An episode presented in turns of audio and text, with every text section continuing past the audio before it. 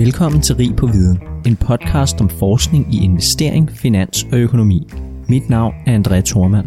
Og jeg er Henrik Rasmussen. Vi er så glade for, at vi har fået den her episode sponsoreret af Finanssektorens Arbejdsgiverforening, som er en dansk arbejdsgiverforening for virksomheder i finanssektoren. Foreningen den repræsenterer lige omkring et hundrede og tres medlemsvirksomheder, og det er alt fra små til store virksomheder inden for pension, forsikring, bank, realkredit og finansielle I T-selskaber. Og derfor så håber vi, at både alle jer derude, men også alle medlemmerne i Arbejdsgiverforeningen, de får stor glæde af vores podcast og den danske forskning.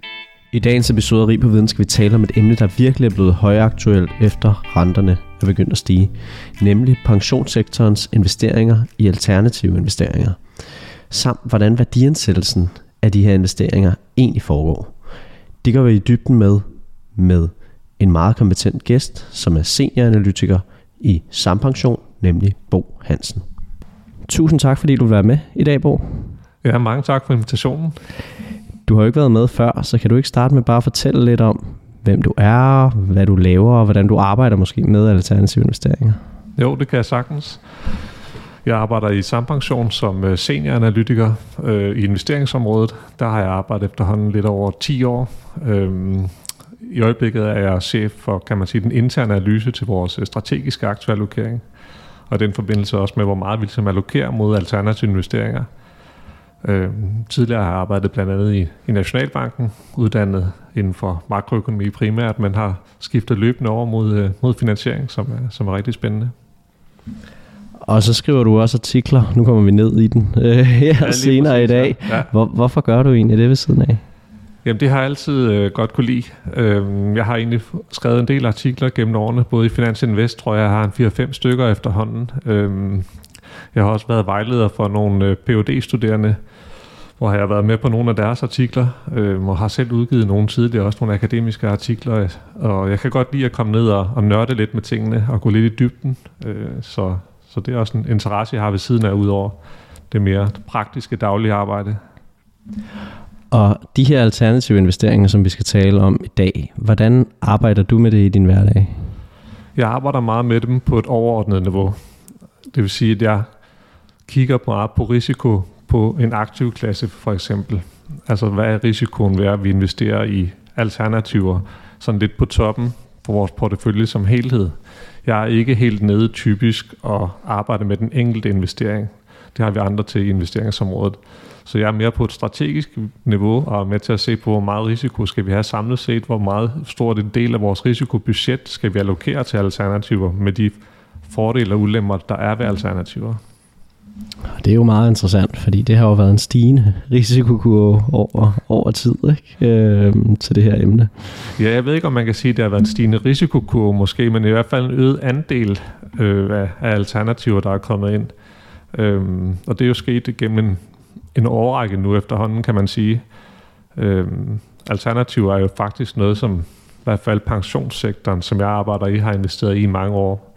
Man kan tage sådan noget som ejendom. Man kan diskutere, er ejendom virkelig en alternativ investering? De fleste af os kender ejendom, og det er vel egentlig en relativt traditionel investering. Øhm, men vi typisk tager vi den med ind under begrebet alternativer, øhm, fordi den er unoteret, og det er et illikvidt aktiv osv., som lidt kendetegner alternative investeringer. Men alternativer er noget, pensionssektoren egentlig har investeret i i mange år. Øhm, men andelen er øget, og det er jo blandt andet fordi, at vi havde de her mange år med lave renter og publikationer, altså traditionelle nominelle obligationer, statsobligationer osv., havde de, vi jo et meget lavt forventet afkast på igennem mange år med de her blandt andet negative renter. Øhm, og så er det jo kommet som sådan lidt en udvikling, at jamen, så begyndte investorerne at kigge sig om, var der nogle andre ting, der ligesom kunne gå ind og erstatte det i porteføljen. Det har så både været, kan man sige, alternativer, som måske har et risikoniveau med, på linje med obligationer, men også alternativer, som er helt anderledes end obligationer, som har meget risiko, og det kan vi jo dykke lidt ned i. Helt klart. Øh, for lige at skære det skarpt op, øh, nu nævnte du selv de her ting, der karakteriserer alternative investeringer, altså det, det er illikvidt. Øh, et eksempel kan være ejendom. Øh, hvad for nogle ting er mere med i den øh, kurv, der hedder alternative investeringer? Hvis vi tager det fra toppen, så de mest gængse ting, som vi vil kalde alternativer, det er jo blandt andet ejendom, som vi har nævnt, men så er det også unoterede selskaber, altså det man kalder private equity. En af de andre store aktivklasser vil typisk være infrastruktur, efterhånden er øget meget. Øhm, også noget som skovinvesteringer, vil man også sige alternativ investering. Hvad kan man sige ellers? Jo, direkte kredit er også begyndt at være, altså hvor man egentlig som, som investor går udenom en eller anden form for mellemled, altså bankerne ikke kører fra deres bøger, men i virkeligheden selv er ude og yde kredit til en, lån, til en låntager. Alternativer kan også være egentlig meget likvide ting. Det kunne godt være, at jeg ville definere for eksempel råvarer som en alternativ investering, for det er ikke noget, investorerne har investeret traditionelt i. Så på den måde er alternativer ikke kun illikvide, unoterede aktiver. Det kunne godt være råvarer. Nogle vil også sige, at hedgefonde også er en alternativ investering. Men det, der typisk er inde i en hedgefond, er jo meget, meget likvide investeringer. Det er jo ofte derivater og så videre, afledte finansielle instrumenter, som ligger ned i en hedgefond. Men fordi du ikke lige kan handle den dagligt måske og så videre, så bliver den ofte betragtet som alternativer. Man kan også gå endnu videre i virkeligheden og blive meget mere eksotisk. Altså jeg har set fonde, som, hvor du kan investere i kunst. Der findes også fonde, som investerer i dyre whiskyer, eller fonde, som investerer i, i dyre vine. Det er nok ikke på niveau helt til pensionskasseniveau. De, det kræver, der er volumen nok for lille, men i hvert fald til private investorer findes der de her lidt mere kuriøse alternative investeringer også. Men når man ser i pensionskasserne i, i Danmark i hvert fald, så er det vel præcis de samme ting, der er nede i kassen, der hedder alternative investeringer? Ja, det vil typisk være, den største andel vil typisk være ejendommen, så vil det være unoterede aktier, og så vil det være infrastruktur, og nogen har også skovinvesteringer. Så. Og hvis vi så tager igen meget high level her, hvad er, hvad er ligesom fordelene og ulemperne ved, ved den her investeringsform? Jamen det første, jeg vil sige til det, tror jeg, at det er jo alternativer, dækker jo i virkeligheden over en meget, meget bred gruppe af aktivklasser, og, og selv inden for hver aktivklasse er bredden også meget stor. Så risiko kan også spænde meget vidt, når vi selv kommer inden for den enkelte aktivklasse. Så det her med at ligesom pinpointe og sige, hvad er fordele og ulemper, det afhænger egentlig meget, og der er man også nødt til at være lidt mere specifik øh, på, hvad, hvad er det egentlig for et aktiv, man snakker om. Øh, men man kan måske sådan lidt fra oven, så vil jeg sige, at der måske er tre ting, som man kunne sige var fordele mm. ved, ved alternativer. Den første er risikospredning. Der er nogle af de her aktiver, som er fundamentalt anderledes. Altså en del af dem er for eksempel fysiske aktiver. En ejendom, en skov, en vindmølle, et vindmølleprojekt, altså infrastrukturprojekter osv. Det er typisk ikke noget, du kan, du kan købe i, i likvide formater. Øhm. Så der har du en effekt, risikospredning, og der må man jo ligesom gøre sig klart som investor, hvorfor er det så, at man køber alternativer der. Øhm. Du kan jo godt købe aktiver, som egentlig har et forventet afkast, ligesom de andre aktiver i din portefølje, og måske endda lidt lavere, hvis at du har en god risikospredningseffekt, så får du jo stadigvæk et bedre risikojusteret afkast ud af din portefølje. Så det vil sige, at du går ikke nødvendigvis efter at skulle have et meget, meget højt forventet afkast på alternativer. De har også en berettigelse i sig selv, hvis at de kan have en god risikospredningseffekt. Det er en årsag, så risikospredning. Det er måske den væsentligste årsag i virkeligheden. Så er der det, jeg vil kalde, som vi inden for finansiering kalder alfa. Mm. Altså et eller andet mere afkast. Kan vi finde noget, som, hvor vi på en eller anden måde kan generere et ekstra afkast, ud over det, vi normalt ville forvente at få i markedet. Og der er der nok flere muligheder inden for det alternative univers, end der er for det likvide univers. Øhm. Så det er også en mulighed, at man kan gå efter det. Så er der til den sidste. Og må jeg ikke lige spørge til ja. det, så kan vi lige komme til den sidste, fordi at, at det er alfa, er det bare fordi, det ikke er et eller andet indeks, eller hvordan?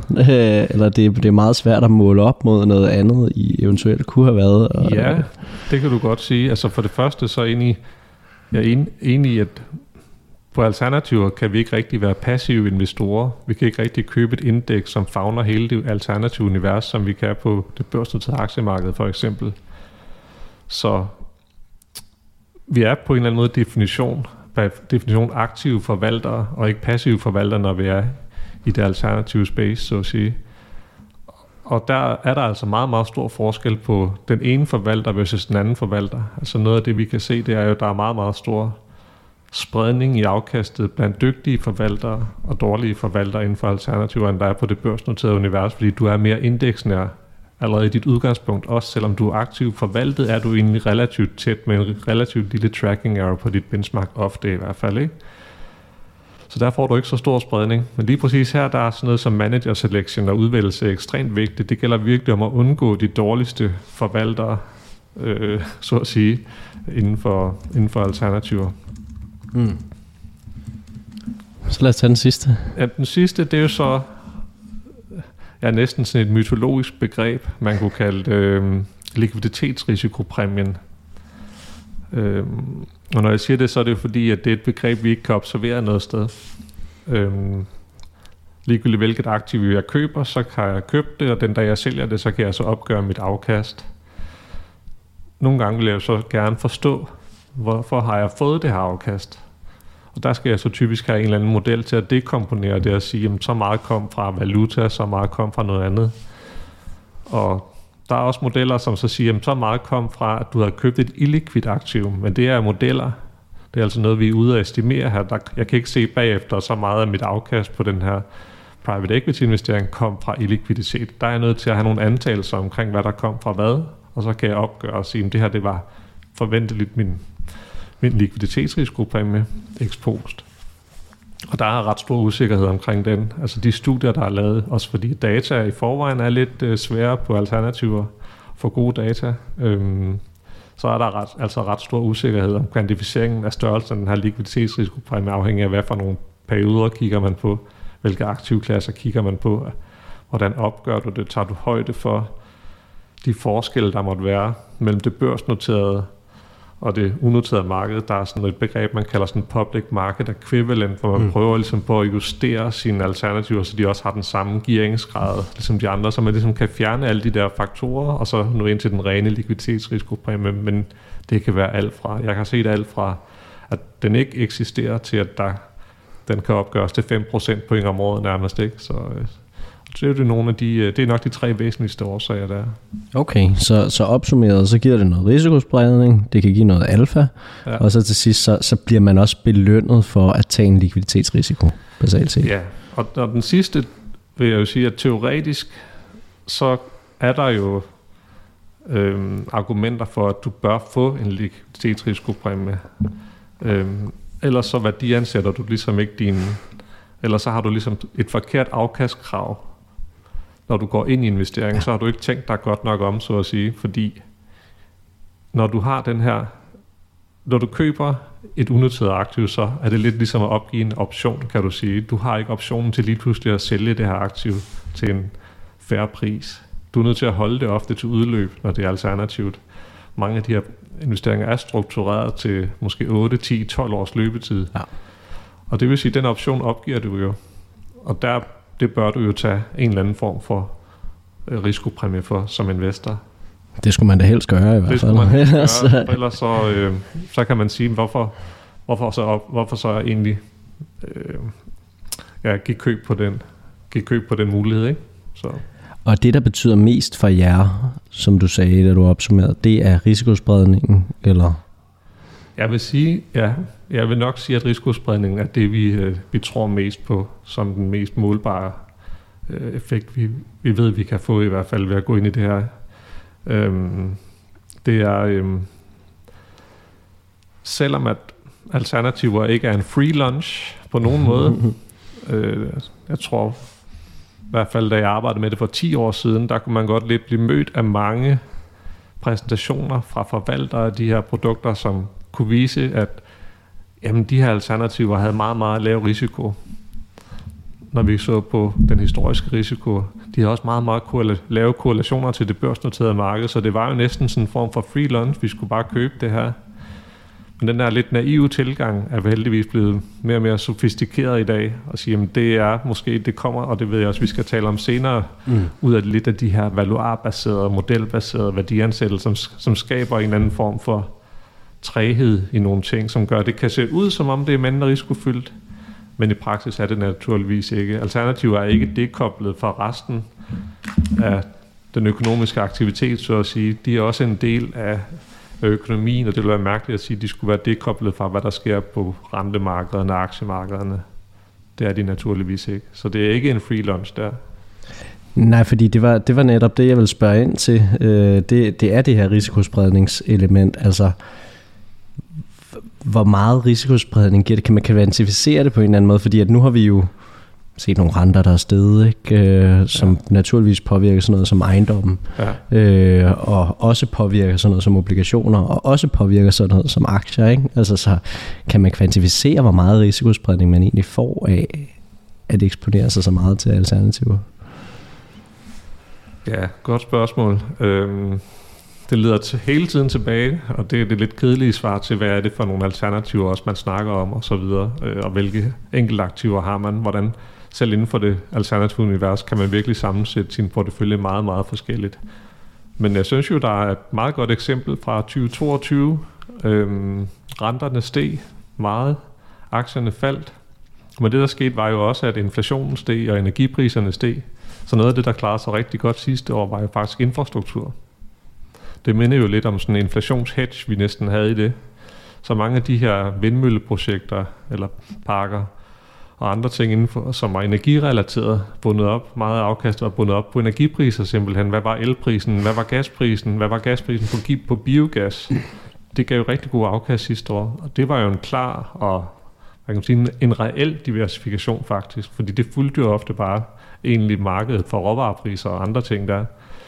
Så infrastruktur var et ret godt eksempel på diversificering i din portefølje, som kom ud og netop havde den effekt, du gerne ville have i sådan et tyve toogtyve år, hvor inflationen lige pludselig steg kraftigt, at den kom ind og, og, og gavnede porteføljen. Øhm, kvantificere det i størrelsesorden, det tror jeg kan være rigtig tidsvarierende, så, så der tror jeg ikke komme med sådan et tal. Nej, nej, og, og, og hvis jeg lige skal udfordre den tyve toogtyve lidt, er det en fair, øh, fair eksempel at bruge? Altså, der, der udbryder en krig, og så stiger energipriserne helt vildt. Det er jo ikke en normal effekt, at renterne stiger, for eksempel. Der var selvfølgelig nogle faktorer, du kan sige, som er lidt specielle for tyve toogtyve, men det tror jeg går lidt igen på alle kriser næsten. Der er et eller andet særligt, der udløser det. Øhm Er det så, hvis vi kigger hen over en konjunkturcykel måske, hvor det ikke er, hvor man ligesom kan, kan bortsortere de der helt særlige begivenheder, der foregår, hvis vi kigger på tværs af konjunkturcykler, vil du så stadigvæk få diversificering? Jamen det vil stadigvæk være min forventning, at specielt på mange af de her fysiske aktiver, at der har vi no- at gøre med nogle lidt andre øhm, aktiver, end, end vi kan købe bare i rentemarkedet eller aktiemarkedet typisk. Mm. At der vil være en diversificeringseffekt der. Der er også sådan nogle elementer inden for private equity, vil man sige, jamen det er måske, jo, vi køber et selskab, burde det ikke være ligegyldigt, om det var noteret eller unoteret. Øhm, det kan man måske sige, det er jo bare en struktureringsform, men nogen vil sige, at netop den der struktureringsform er helt afgørende, at netop unoterede selskaber og den ejerskabsform, du har der, gør, at du skaber en incitamentstruktur, som kan være mere fokuseret, og mere skarp, end du kan ude i et stort børsnoteret selskab, hvor du har mange forskellige holdninger og investorer til, hvad vej skal vi gå, og så videre. Øh, og det er jo ofte, der, du, der, er i hvert fald en, der findes i hvert fald studier, der, der, der viser øh, sådan nogenlunde overbevisende, at det har altså en effekt, det der, at ejerskabsstruktur har også en effekt. Helt klart. Øh... Det var så fordelene. Skal vi tage nogle af ulemperne? Er der også tre? Eller er der flere? Jamen, der er en del ulemper ved det jo, fordi at det er jo ikke bare noget, man kan gå ud og købe det her. Det kræver meget forberedelse. Så det vil sige, at der er en stor kompleksitet ved alternativer. Ja. Øhm, at købe et alternativ kan jo typisk sagtens strækkes over seks måneder eller længere, før man ligesom er når til enighed om, hvad skal det her aktiv koste. Så kompleksitet omkring hele det, man kunne kalde due diligence-processen, fra man starter med at kigge og få præsenteret en case, fra der kommer nogen og siger, jeg har det her unoterede selskab, kunne I være interesseret i at købe det? Jamen, så starter der en lang proces med ligesom at forstå, hvad, handler, hvad er det for et selskab, det her? Øhm, som er helt anderledes, end når du kigger på et børsnoteret aktie, hvor du bare typisk vil kigge på nogle offentlige data og markedsmultipler og andre ting, og så vil du formentlig have en holdning til, at det her er overvurderet, synes du, eller det her undervurderet i forhold til markedet, der har en holdning til, og så kunne købe en marginal andel af det her aktiv. Der er det jo helt anderledes for det alternativ. Du står typisk og skal købe hele virksomheden, og du får adgang til at komme ned og lave en due diligence, som er meget mere detaljeret. I, du sætter måske en hel uge af til kun at sidde og, og nørde ude på den virksomhed med alt deres data for at forstå det. Derefter så skal du have jurister ind over og blive enige om, hvordan skal kontrakten så være for det her. Så kompleksiteten er en, er en helt anden. Så kompleksitet er en stor ulempe. Det kræver mm. mange ressourcer. Det kræver ressourcer ude i investeringsafdelingerne, som kan kunne forstå de her ting. Øh, ofte har du måske også eksterne hjælpere ind over en, nogle eksterne advokater, fordi dem har du måske ikke lige internt i huset i en mindre investeringsafdeling.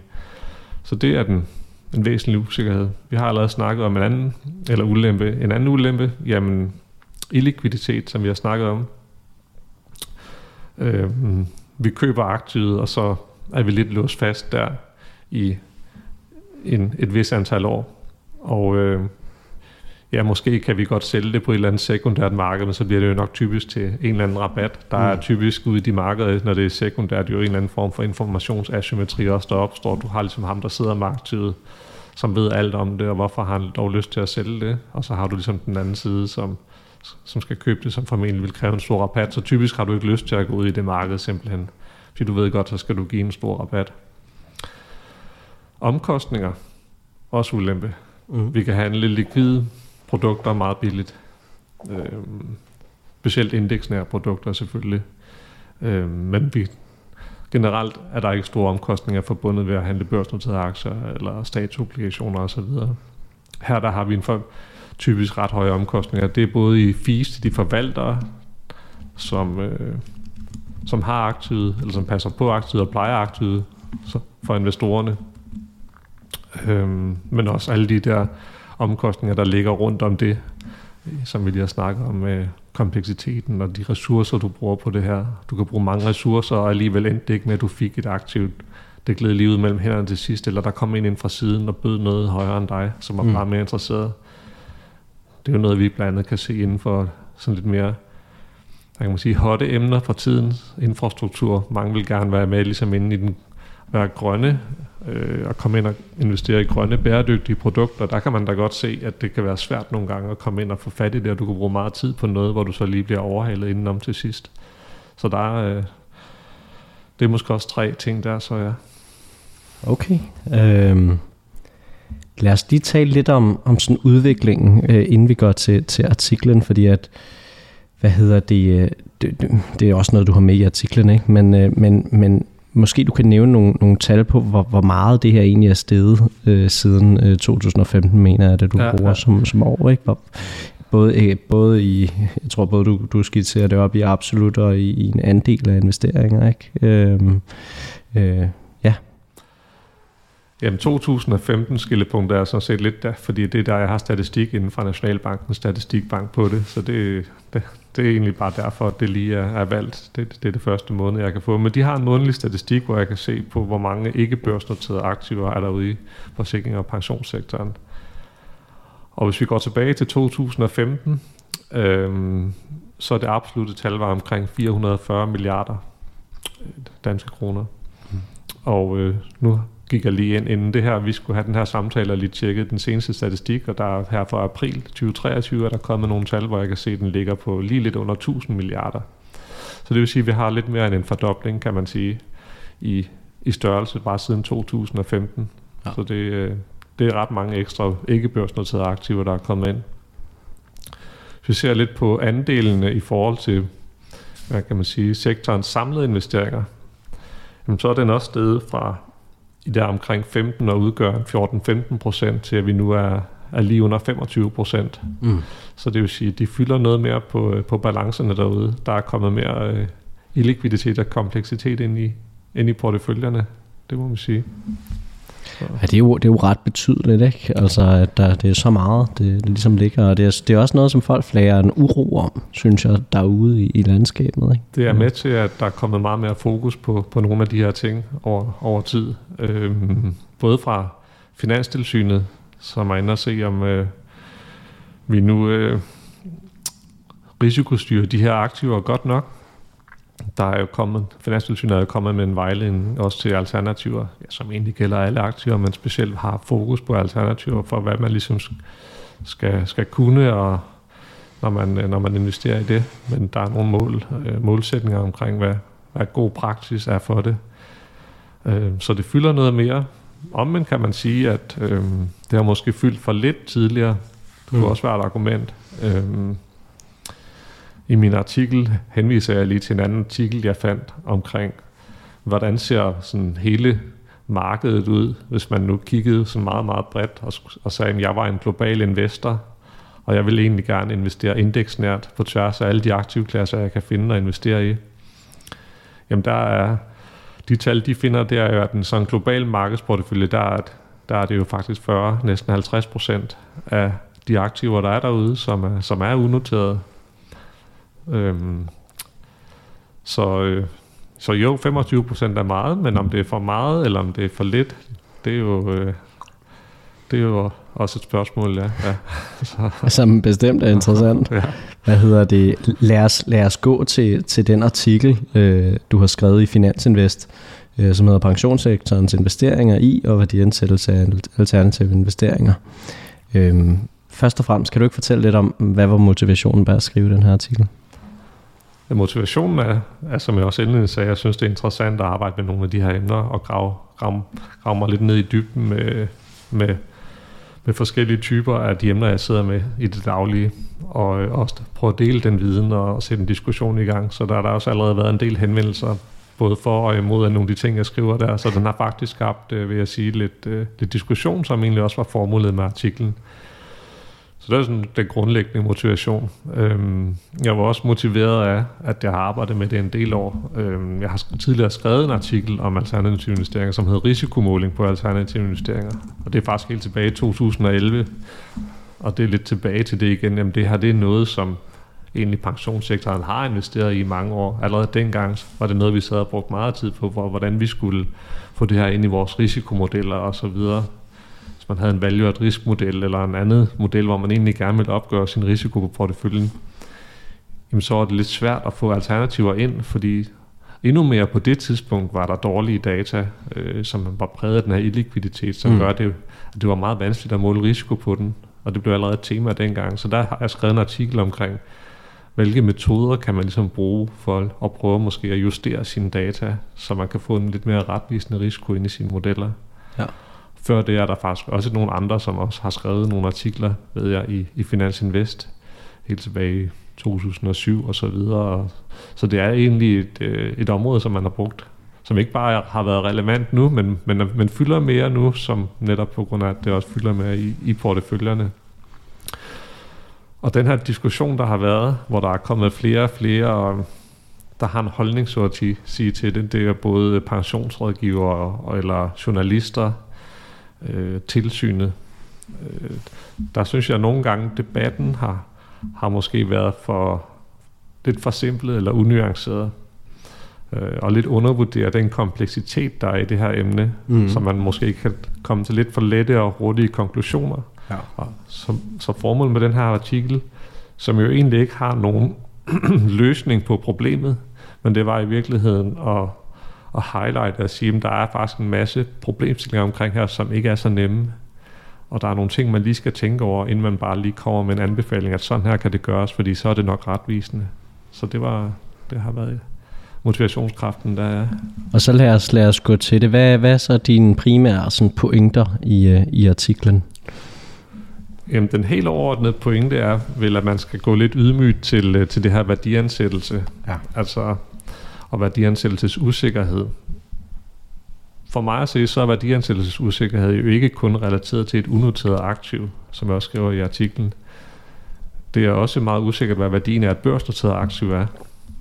Så hvis jeg har en aktie, jamen så kan jeg selvfølgelig godt se, hvad prisen på det her selskab er. fordi at den er kvoteret, og jeg kan gå ind og, og handle den også til den pris. Men jeg er også sikker på, at jeg kan gå ud og spørge ti forskellige analytikere på den aktie, som hver især vil sige, jamen, jeg mener, at prisen på den her aktie skal være det her, den fundamentale værdi af den her aktie er noget andet.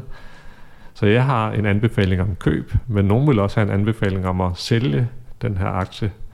Øhm, og det er jo der, hvor vi begynder at dele aktiemarkedet op i forskellige faktorer også. I, nogen kalder det vækst eller value og low volatility aktier og så videre. High dividend, som har en holdning til øh, på en eller anden måde, at er der noget i de her aktier, som måske ikke helt er, er fanget, og derfor så har jeg en eller anden conviction på dem. Så allerede der starter vi jo med værdiansættelsesusikkerhed. Den bliver jo så bare endnu mere forstærket, når vi går over på det alternative space. Nu bliver det meget, meget vanskeligt, fordi at nu har jeg ikke en pris overhovedet, jeg, kan, jeg har læng- at, at se på. Jeg skal på en eller anden måde kvantificere noget, jeg ikke kan observere. Mm. Øhm, og det kan jo komme til fra rigtig mange forskellige vinkler. Øhm, og den vinkel, der ofte bliver brugt, det er jo, jamen I kan jo bare tage jeres alternative portefølje, og så lad den følge aktiemarkedet. Det må jo være retvisende nok. Og det har jeg da også sympati for. Det er da helt sikkert en mulighed, fordi vi har ikke så mange muligheder ellers. Så får jeg ikke nogen spredning i hvert fald. Nej. Det, det, problemet med det, det er jo netop, og, og det bruger jeg også en del tid til lige indledningsvis i artiklen og skitsere, at selv inden for det børsnoterede aktiemarked, vil den metode jo være rigtig, rigtig dårlig. Hvis jeg kigger på S og P fem hundrede, det amerikanske børsindeks for tyve toogtyve og så, hvordan var afkastene der? Jamen, det samlede afkast, det var minus atten procent. Så vi kan godt blive enige om, at aktiemarkedet over en bred kamp faldt. Det indeks, det er jo så også vægtet sammen af forskellige typer, hvor de store virksomheder fylder mest, så det var ikke alle aktier, der tabte minus atten procent. Tværtimod var der en ekstrem stor spredning i aktieprisudviklingen. Faktisk var der tredive procent af aktierne det år, der havde positiv afkast. Mm. Så de havde altså en helt anden modsatrettet prisudvikling end indekset. Så hvis jeg skulle have taget de aktier og sagt, jamen de skal også bare følge mit indeksniveau, så havde det jo været helt forkert i forhold til det, der egentlig var åbenbart, blandt investorerne mente, der var den prisudvikling for de aktier. Man kan også trække den endnu længere ud og sige, jamen vi ved jo, at aktiemarkedet og andre finansielle markeder har en tendens til en gang imellem at nå hen til sådan et niveau, hvor vi begynder at tale om bobler. Øhm, det er i hvert fald noget, vi har, vi har set før. Og hvad er en boble på aktiemarkedet? Jamen det er jo et eller andet, hvor vi siger, at nu går der et eller andet selvforstærkende i det. Så det vil sige, at priserne begynder nu ikke at afspejle det, der er det fundamentale længere. Vi køber på noget andet. Vi køber på en forventning om, måske også andre køber, og jeg skal være nå at være med i det her. Og øhm, det, der kunne ske, hvis man trak det helt ud af det argument, det var jo faktisk, at vi overførte den boble til de unoterede aktiver. Så i takt med, at priserne på, øh, på det børsnoterede aktier steg og steg og steg, så hvis vi så direkte havde en model, som sagde, at så skal priserne på unoterede aktier også stige og stige og stige, jamen så har vi lige faktisk ført en boble over et andet. Fordi på en eller anden måde har vi priset noget, som vi egentlig ikke mener er en fair pris, ud fra fundamental værdi længere. Så spørgsmålet er, om i det tilfælde det i virkeligheden var bedre at blive hos sine, så at sige, ved sine modelbaserede priser, som kigger lidt mere fundamentalt, og som ikke priser investorer, aversion eller forventninger eller grådighed eller frygt ind i, i sin pris, men simpelthen kigger lidt mere benhårdt på, hvad er fundamentals i det her. Helt klart. Øh, jeg tror, det store spørgsmål er vel lidt, øh, når tingene begynder at falde. Øh, altså, jeg tror, det er, vel, det er vel også der, diskussionen rigtig startede. Ikke? Altså renterne steg. Det her det er et rentefølsomt aktiv, ret åbenlyst. For man så som pensionssektor justerede sine værdiansættelser øh, til et vist niveau, sådan så det afspejler, at det ikke lige så attraktivt at købe en ejendom, eller hvad ved jeg, alle de andre ting, der nu engang ligger i den her kasse, øh, som det var før. Øh, hvad mener du om det? Det mener jeg er en helt fair pointe, at, øh, fordi jeg mener, og det tror jeg også, jeg skriver i artiklen, at nogle af de der faktorer, det er jo tyngdekraften i de her modeller. bruger jeg som udtryk. Altså renten er jo en tyngdekraft i en værdiansættelsesmodel, og jeg har at diskontere med, er jo helt afgørende for, når jeg har ligesom opstillet mit forventede cashflow på den her investering, og sige, hvad skal jeg diskontere den med, så jeg får en anden pris i dag. Og hvis renten stiger, jamen, så vil de cashflow jo typisk blive, blive mindre værd, sådan rent nutidsværdimæssigt. Så det er jo en helt fair pointe. Øhm, men det betyder ikke, at der ikke kan være andre faktorer, jo, som kan gøre, at lige præcis på den enkelte investering kan der være ting, der gør, at den skal værdiansættes anderledes.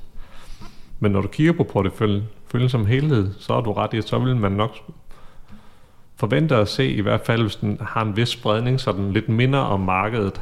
Mm. Altså der er nogle alternative porteføljer, som også kan være ret koncentreret, og du egentlig ikke har så mange forskellige, hvor det virkelig er helt afgørende med ham, hvad du har valgt, altså hvor din selektionseffekt er meget stor. Hvis du ikke har en meget, spred, meget bred palette af alternative investeringer, så får du jo meget meget, at det er en selektionseffekt, du i virkeligheden får, og ikke form for den brede, det brede afkast.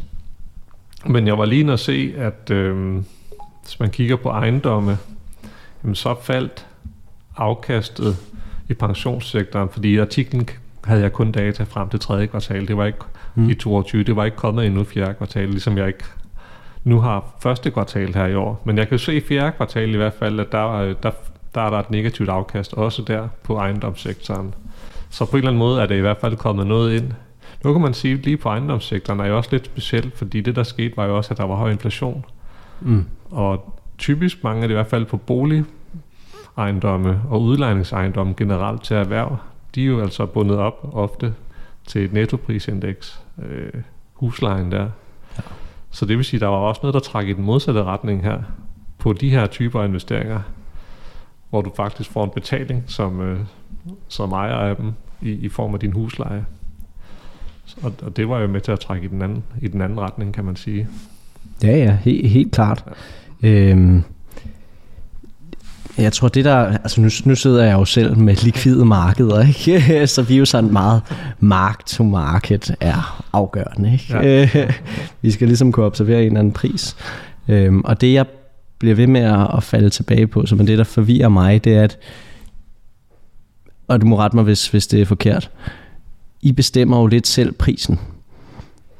Men altså I, I laver jeres egen værdiansættelse af det her aktiv, så dermed er afkastet et udtryk af, hvad I værdiansætter det til på det tidspunkt. Og hvis jeg skulle gøre det samme, så ville det nok også blive nogle meget gode, en god afkast, jeg vil lave på, på de investeringer, jeg nu engang anbefaler. Hvad er, er den pointe fair? Øhm, nej, det vil jeg sige grundlæggende, så er den, så er den ikke fair, at, mm. at vi bestemmer ikke afkastet, afkastet selv. Der er, der er trods alt en del, øh, hvad kan man sige, krav til, hvordan vi skal opgøre det. Men jeg er enig i, der er en mere bred fortolkning. Altså ser vi på, på værdiansættelsen af alternativet, så er det jo det, vi skal udgangspunkt i, som lovgivningsmæssigt, så er det, det skal foregå til det, man kalder dagsværdi. Og der er nogle modeller, man så kan bruge til at gå den vej for at fastsætte en, en dagsværdi-relateret pris. Øhm, der er ligesom tre hierarkier i det her dagsværdi-hierarki. At det første, det er, at hvis du har noget, der er noteret, jamen, så er det bedst at bruge den pris. Det næste er, hvis du ligesom har et eller andet, som, hvor du kan sige, det her det minder om den virksomhed, jeg har her. Der, så jeg kan bruge det som en form for proxy, og så mm. kan jeg sætte værdien ud fra det. Det tredje er, at du ligesom må lave en helt modelbaseret pris. Øh, og den skulle jo gerne kunne ligesom stå på mål, den modelbaserede pris på, hvad er det for nogle antagelser, du har lagt ind i den, er de rimelige. Øh, lidt ligesom når du opstiller en risikomodel, så kan du jo godt revidere den og sige, jamen, det der skal jo gerne nogenlunde hænge sammen med den risiko, vi også har set historisk. Mm. Hvis jeg lavede en risikomodel for børsnoterede aktier, ville jeg jo kigge meget på, hvordan, hvordan skal den være sammensat, og hvilke risikofaktorer giver mening osv. Så, så nogle af, lidt, af de der grundlæggende elementer er jo inde, men jeg er enig, det kan fremstå som sådan, at man lidt selv, at det kan blive sådan et tag selv bord, fordi problemet her er med alternativer, det er jo, at vi kan ikke sige, hvad for en værdiansættelsesmodel er den bedste ex ante.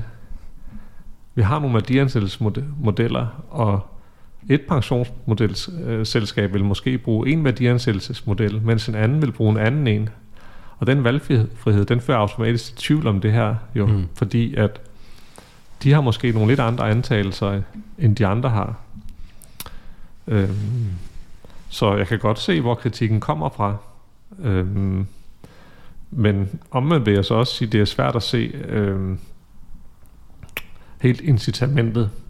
Fordi jeg er enig i, at så vidt jeg kan bestemme mit eget afkast, men det kan jeg egentlig kun til den dag, at jeg likviderer det her. Ja. De her, det er jo ikke evigt løbende investeringer.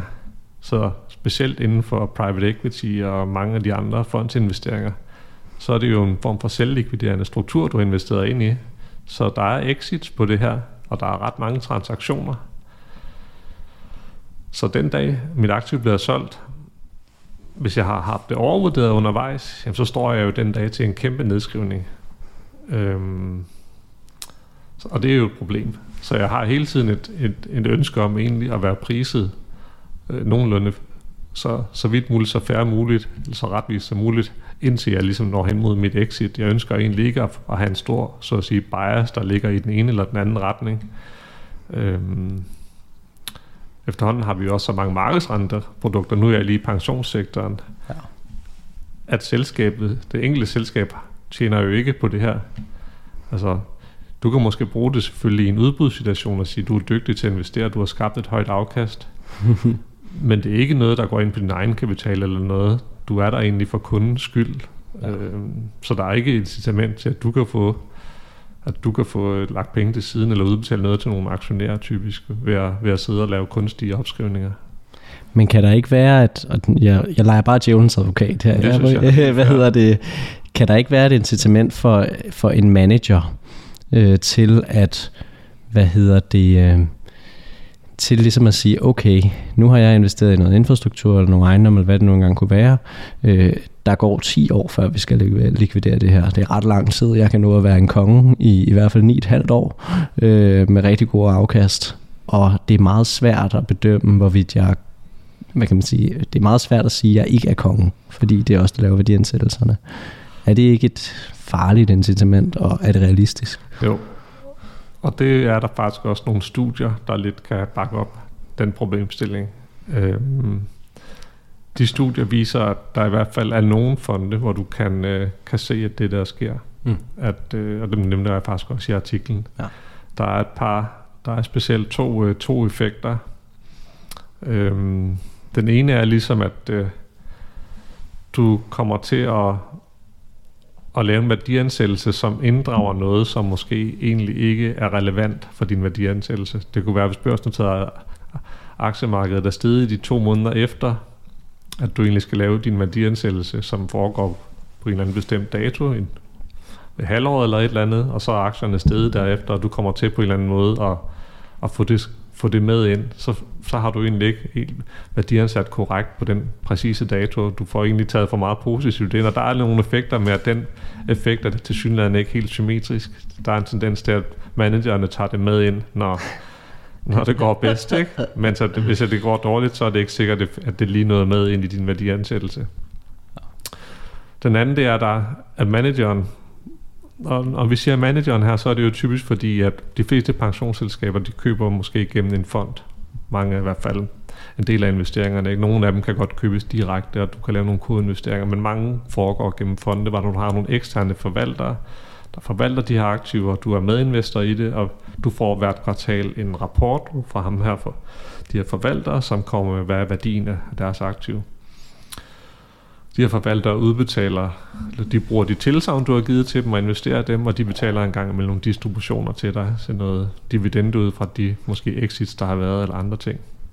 Og der er også studier, der viser, at den måde, de kan blive placeret på, ser ud som nogle gange, at det kan være noget, som har til, en, har til hensigt at skabe det bedst mulige afkast, eller det vi kalder den interne rente i den fond, fordi at specielt på vej mod udløb, der står de for at skulle starte og måske lave en ny fond og lave fundraising. Og det gør man jo alt andet lige bedre, hvis man har en god track record. Det er klart. Så jeg er helt enig i, at der er, der er nogle kritikpunkter der, som, øh, som er relevante og som ikke er nemme at, at komme udenom. Der er nogle incitamenter her ude hos forvalterne, som i virkeligheden også investorer som pensionssektor skal være lidt opmærksom på. Jeg har ikke løsningen på, hvordan man egentlig kan fange de her ting præcis, men det er noget, vi egentlig bør være opmærksom på, når vi får værdierne fra vores forvaltere, at så er der åbenbart noget evidensstød for, og der er lavet ret grundige studier på det akademiske studie, som, som viser, at det her, nogle af de her effekter forekommer. Og, og, og lige et par spørgsmål til, til, til hele den her værdiansættelsesproces. Altså, hvor, hvor ofte værdiansætter man de her øh, aktiver? Som udgangspunkt, så får vi jo priserne på mange af dem fra en ekstern forvalter. Øh, I gamle så... dage kunne det være ret sjældent.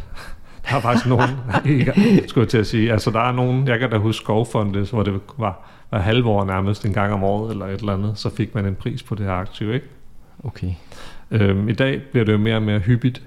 Øh, det er typisk som minimum vil de fleste have, i hvert fald som en kvartals værdiansættelse, hvor du ligesom får, at nu er der regnet på hele virksomhedens aktiver, en grundig beregning på, hvad, hvad er det her værd, vi har. Nu skal vi jo, lovgivningsmæssigt skal det jo øh, opgøres til dagsværdi, så i princippet skal vi jo tage stilling til det hver dag. Øhm, Jeg kender jo ikke, hvad de gør i mange andre selskaber, men jeg tror i praksis har man en form for regelbaseret værdiansættelsesmodel, ja, som på en eller anden måde har en trigger i sig og siger, at hvis der ligesom er renterne eller aktierne har flyttet sig et vist niveau, så er det nu tid til ifølge vores forretningsgang at gå ind og overvurdere, eller overveje at lave en justering af den her værdi. Øhm. Det kan være lidt svært at sige, hvad er det rette niveau så for den her trigger. Ofte så kender, og det kender du også selv fra aktiemarkedet, så er der nok flere dage, hvor man kan sige, at aktiemarkedet flytter sig. Jeg kan ikke forklare, hvorfor. Hvis jeg ikke kan forklare, hvorfor, skal jeg så ændre min værdi af det aktiv, jeg sidder med, som jeg hundrede procent kender selv og ejer. Altså netop de her illikvide aktiver har jeg jo hundrede procent insiderviden om. Jeg ved alt om mit aktiv. Det gør forvalteren i hvert fald. Og han sender... Form- også en rimelig detaljeret rapport videre til, til investorerne. Øhm, jeg tror også, jeg har lidt et eksempel med det med boligmarkedet i, øh, og danske boligpriser i, øh, i artiklen, som på en eller anden måde lidt minder, det danske boligmarked minder jo lidt om i sin natur om, og illikviditet om pensionssektorens unoterede aktiver i form af, at der er en lang proces, når du skal sælge og købe. Både sælger har ligesom brugt lang tid på at forberede sig. Hvad forventer man kunne få i pris? Øh, har kigget lidt rundt omkring, har hyret en ejendomsmægler. Køber på den anden side har også øh, rådgiver og en advokat, der skal kigge på det her. Øh, kigge lidt omkring, ikke bare hvad er udviklingen for boligpriserne generelt, men også hvad for en type, helt præcis type bolig vil jeg gerne have. Hvor ligger den henne? Hvilken stand er den i? Sådan er det jo også præcis, når du er ude og snakke unoterede aktiver. Alle de her faktorer spiller ind med. På pensionssektoren investeringer er det jo så bare meget, meget mere komplekst faktisk. Der er du jo helt nede at skulle tage stilling til, hvordan ser den her virksomheds kundeforhold ud? Hvad er omsætningen i den her virksomhed? Hvad, hvad gæld har den? Alle mulige ting, som ligger nede i det. Er der, hvad med ledelsen? Har den, har den lige været skiftet ud? Hvad med I T-systemet i den her virksomhed? Er det up-to-date, eller står vi foran at skulle lave nye store investeringer? Det er jo helt insiderviden, som du aldrig kan få, når du køber et børsnoteret selskab. Øhm, det, det får du på det her, så det bliver mere aktivspecifikt. Du, du, du kommer meget tættere på dit aktiv i virkeligheden, når du værdiansætter det. Og du kommer til at skære lidt bort fra måske de der lidt temporære effekter, som kører ude i markederne, hvor den ene dag er vi lige lidt oppe, og den ene dag er vi lige lidt nede. Det ser du lidt igennem. Ligesom hvis du selv var boligsælger, så vil du typisk heller ikke ligge og justere din pris dagligt, før du ligesom forventer at se, nu kan jeg godt se, nu holdt jeg åbent hus her den anden dag, der kom sørg med ingen, og det går der heller ikke næste gang. Jeg kan også godt se, at renterne er stedet, det er måske tid til, at vi nu skal justere prisen, men jeg vil nok ikke gøre det den første dag lige efter, eller uge. Det er lidt mere en tre proces, vi er ude i her, når du har, vi snakker om et helt aktivt typisk, og ikke sådan nogle marginalhandler jo. Ja. Det, det, det sidste, jeg kan lige vil spørge ind til, fordi det, det synes jeg er en rigtig god pointe. Øh, det, er lidt, det, det er relateret til det samme, fordi hvad kan man sige, for det første, som jeg forstod det her med forvaltere, så for eksempel hvis I skal investere i en skov, så investerer I ikke bare i en skov, så investerer I i en, som måske har forstand på skove, eller investerer i mange skove, og investerer den vej igennem. Det er rigtig forstået, er det ikke? Jo. jo. Øhm, de øh, forvaltere har jo, hvad kan man sige, en eller anden interesse i, at den skov er meget værd. Det er vel sådan det, der er, der er udfordringen i det. Så det, jeg gerne vil spørge ind til, Det, og det har også på børsnoteret markedet, så er det jo altid selskabet selv, synes jo, det er meget mere værd end det, der står ude på børsen. men, men, men, men, men det kan man jo så diskutere også, selvom de har insiderviden, så er der jo, kan man sige, også nogle forhold, som de måske ikke anerkender som relevante, eller mm. mener er vigtige nok, selvom det kan være en ny konkurrent kommer ind på markedet, eller hvad det nogle gange kunne være. Ikke? Øh, men det, jeg vil høre ind til, især omkring den her problematik om, om øh, at en forvalter måske kan have interesse i, at en skov eller en ejendom er mere værd, end den måske i virkeligheden er.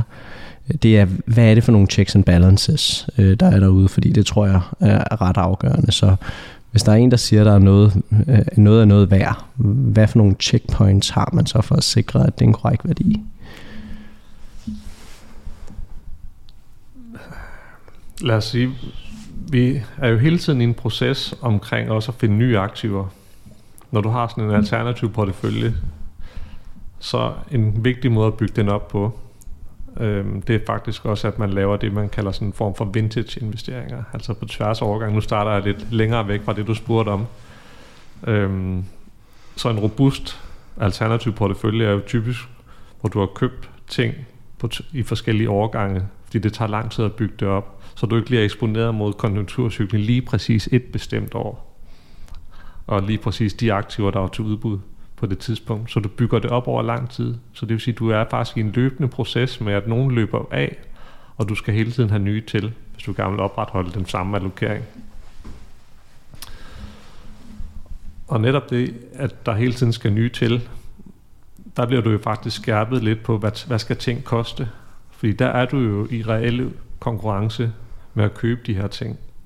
Så for eksempel en skov. Men der er vi jo i reel konkurrence hele tiden med at sige, hvad skal, hvis jeg gerne vil købe en ny skov, for jeg kan se, at den her skovinvestering, jeg har lavet nu, den er ved at blive, øh, den er ved at løbe af nu, så at sige. Vi har haft noget ti år, han er ved at sælge sit aktiv, han har formået at pleje den og optimeret den skovdrift, der er, så den kan nu sælges til en eller anden god pris, og det vil vi gerne låse den profit ind, men det betyder, at jeg skal finde noget nyt. Så det vil sige, at du er hele tiden ude og også har en, en egen holdning til, hvad koster mark- tingene ude på markedet løbende. Så det er ikke sådan noget med, at du køber, og så laver vi ingenting de næste otte år. Du er hele tiden ude, fordi noget kommer, løber hele tiden af, der er hele tiden exits, og de penge skal jo de geninvesteres. Så der, der får du meget viden som investor, fordi du netop er i konkurrence med andre, der er ude at købe. Og noget af det, vi kan se, det er jo blandt andet på infrastruktur og skov, at vi der er blevet underbudt mange gange.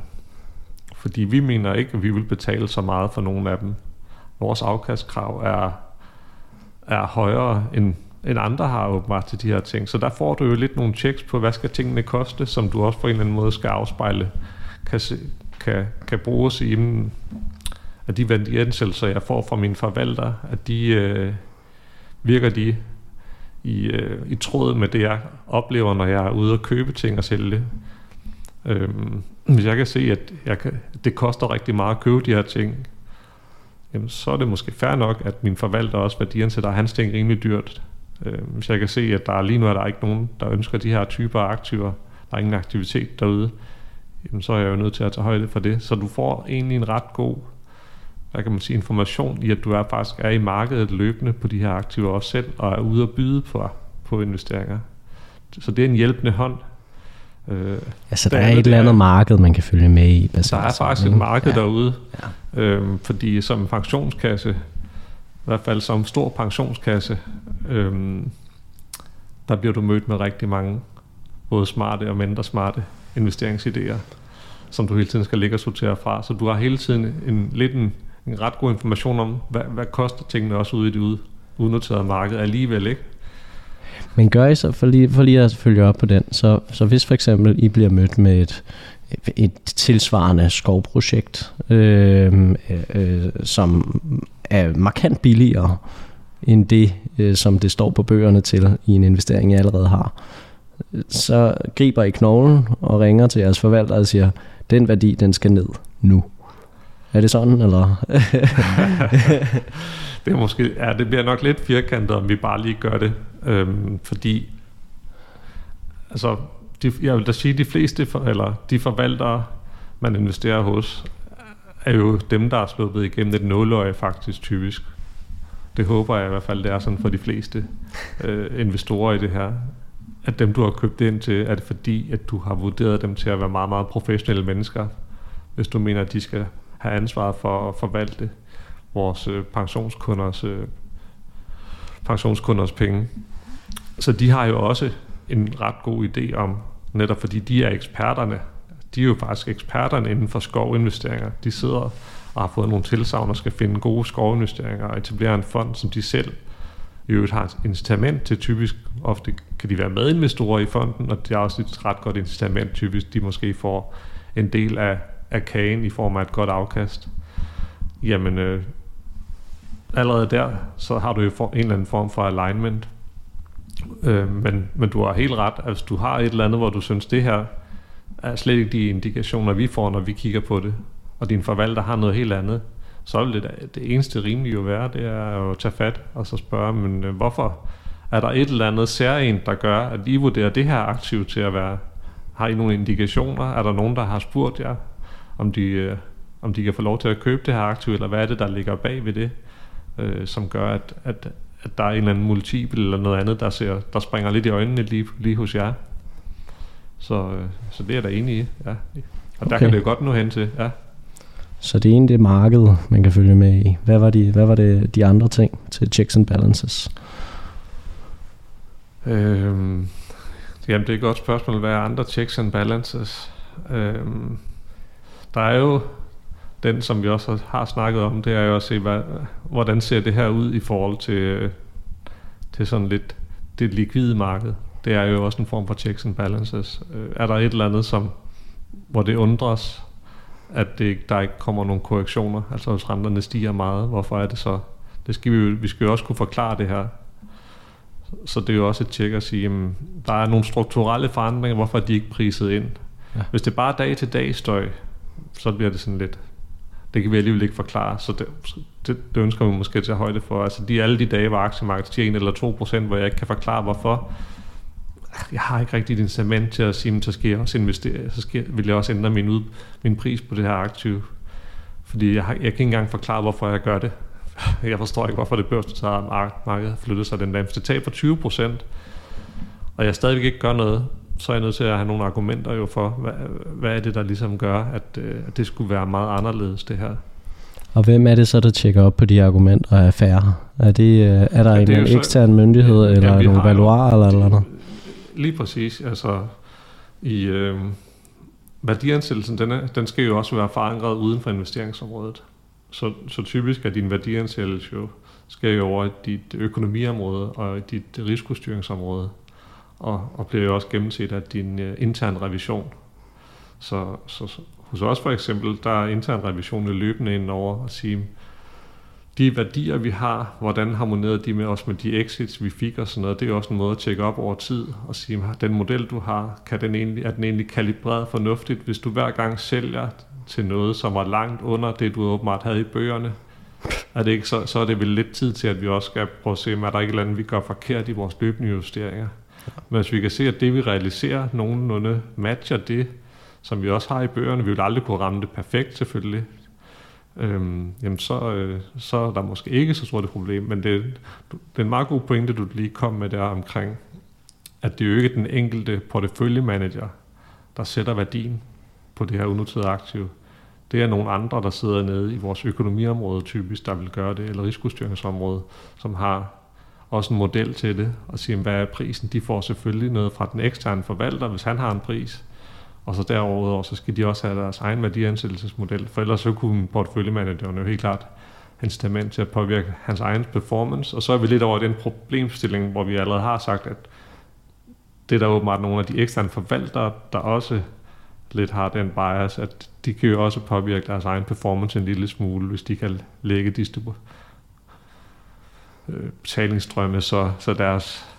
deres afkast ser bedst muligt ud og så videre, ikke? Ja. Er der også, øh, og jeg spørger bare ren øh, nysgerrighed, det er nok lettest at forstå på, på ejendommen, ikke?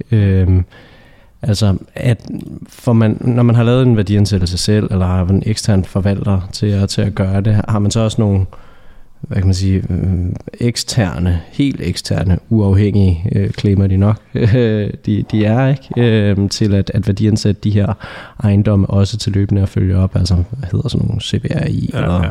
Colliers eller sådan nogle.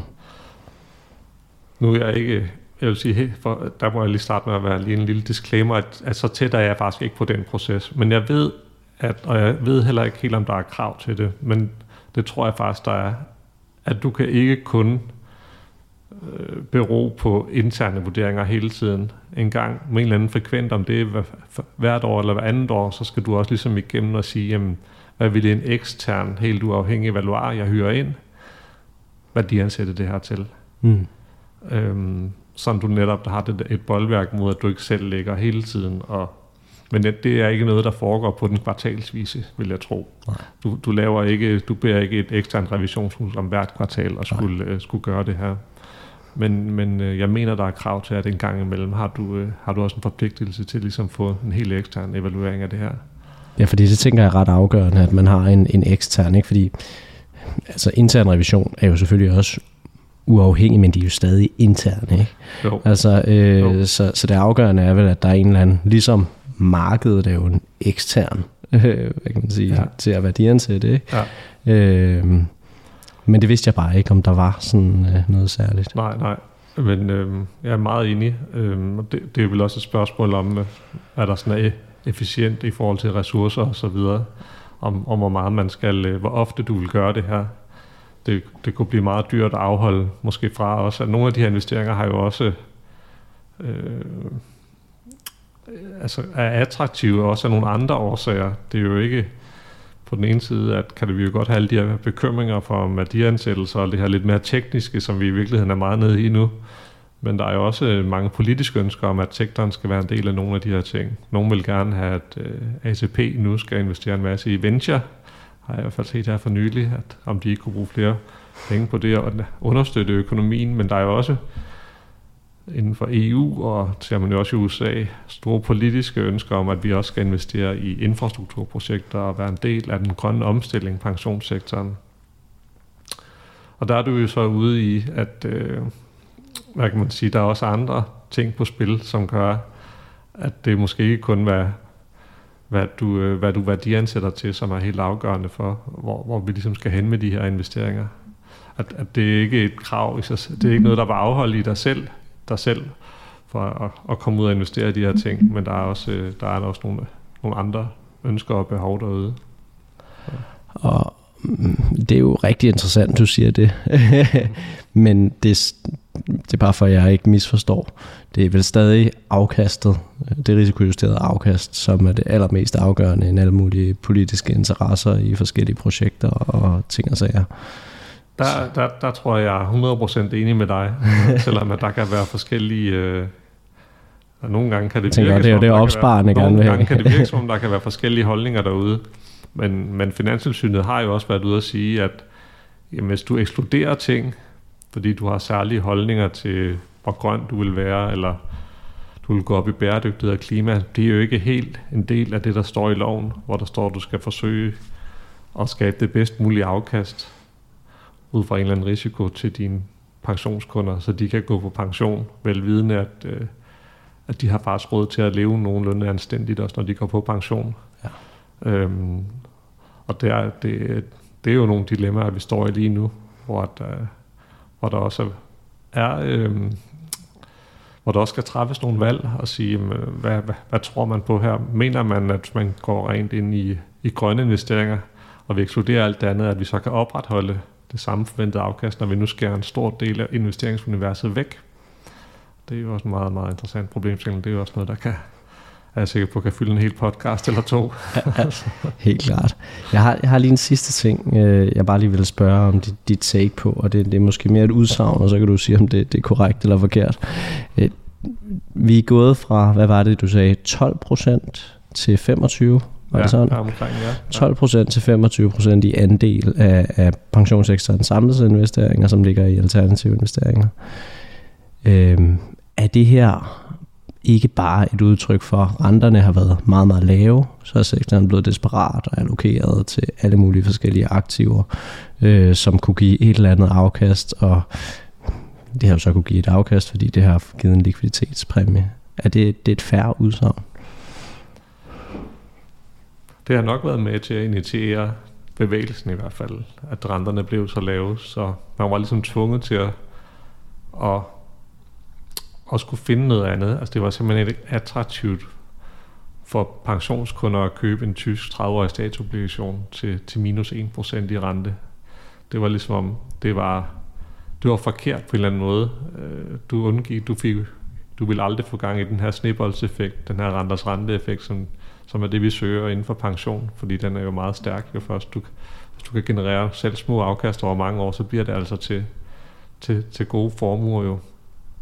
Så det var der helt klart, det har der helt klart været medvirkende faktor til at, at finde noget det, ja, alternativt til obligationer. Jeg tror så, det er kommet lidt for at blive, må jeg sige. Øhm, ja, og selvom, selvom renterne, renterne stiger, stiger så ja. tror jeg, det er lidt kommet for at blive, fordi at pensionssektoren og andre investorer har fået erfaring med de her aktiver nu. Og de er også blevet mere gængse og tilgængelige blandt udbyderne af dem. Der er kommet mange flere fonde. Vi har hele den grønne omstilling, som også skaber et meget stort investeringsbehov, som typisk vil være oplagt at få nogen med, med langsigtet kapital ind, med nogen med lange forpligtelser, som ikke skal tænke kortsigtet ind og være med i de her investeringer. Så jeg tror, det er mere kommet for at blive. Øhm, er, risiko, er eksponeringen så blevet for høj, kan man måske spørge. Det tror jeg ikke, den er lige nu. Jeg tror ikke, eksponeringen er for høj for den danske, når man ser på den danske pensionssektor sådan i gennemsnit. Det kan da godt være, at der er enkelte produkter, hvor, hvor eksponeringen er blevet for høj. Hvis man siger sådan noget som, som systemisk risici eller likviditetsrisici, der tror jeg, en andel på femogtyve procent er langt fra, at det er, er noget, der, der skaber problemer for, for den del øh, på, det, på det likviditetsmæssige. Der kan være noget, også igen i nogle produkter, hvis det er, at du har koncentreret din portefølje for meget i bestemte øh, sektorer eller andre, så kunne der jo godt være, at du har opbygget en eller anden form for koncentrationsrisici. Hmm. Igen tror jeg ikke, det gælder portefølje eller sektoren som helhed, at der er det. Øhm, vi ved, at illikvide aktiver fylder meget. Det var også det, jeg tror, jeg nævnte tidligere, helt op til fyrre til halvtreds procent af det samlede investeringsunivers, der er derude. Og øh, det vil være naturligt, at man egentlig er med i det, også af hensyn til risikospredning. Nogle af de her aktiver har altså nogle egenskaber, som er lidt anderledes, end, øh, end det vi kan få på det børsnoterede marked. Så, øh, så, det, så jeg mener egentlig ikke, at den, øh, at den er for høj eksponering lige nu. Det var faktisk de spørgsmål, jeg havde, Bo. Ja. Har du noget sidste, du vil tilføje her? Jamen, øh, måske opsummeringen for mit vedkommende er, at, øh, og lidt ligesom artiklen, at, at det her det er en meget, meget kompleks pro- problemstilling og værdiansætte ting. Vi snakker om værdiansætte hele virksomheder og aktiver, og øh, ofte vil vi være nødt til at kigge på, øh, på det enkelte aktiv for at tage stilling til det. Vi, det er jo sjældent, man kunne tage en portefølje og sige, at den skal følge lige præcis, hvad det, et bestemt indeks gjorde. Fordi selv i det her indeks var der meget, meget stor spredning på tværs af de virksomheder, der var. Og øh, jeg kan jo se, der har været en ekspertgruppe faktisk også, som jeg også har lidt med i artiklen, som også har, har brugt en del tid på at kigge på det her, som havde fået det opdrag fra skattemyndighederne, at de skulle se på, hvad skal værdien være af de virksomheder, der er, når der sker et generationsskifte inden for familieejede virksomheder, som jo er, en, som er unoteret. Og kunne man ikke gøre det lidt mere skematisk og metodisk, sådan at det blev mindre komplekst hver gang, og man, man skulle betale til skat. Og der var kompl- konklusionen der, at jamen, det var egentlig et modsatrettet, lidt modsatrettet kommissorium, de fik. Øhm, på den ene side vil du gerne have, at det skal være præcis det aktive og dagsprisen på det. På den anden side vil du gerne være skematisk og metodisk. Men ofte så er der bare et eller andet ved det enkelte aktiv, når du begynder at gå helt ned på det, som gør, at det måske i priser fundamentalt lidt anderledes end, end de brede ting, du kigger på. Så kompleksiteten er stor, og det var egentlig pointen med artiklen, at vi må også være lidt ydmyge over for, at der er nogle udfordringer, når vi skal opgøre noget, som vi ikke kan observere. Super interessant, og igen, tusind tak, fordi du var med, Bo. Ja, velkommen. Tak for, at du lyttede med til Rig på Viden. Jeg håber, at du lærte noget, Og hvis du nu synes godt om vores podcast, så kan du støtte os ved at følge den på Spotify eller skrive en anbefaling på iTunes. Inde på LinkedIn, der kan du følge André Thormann, Benjamin Somofen eller Henrik Fode Rasmussen. På genhør.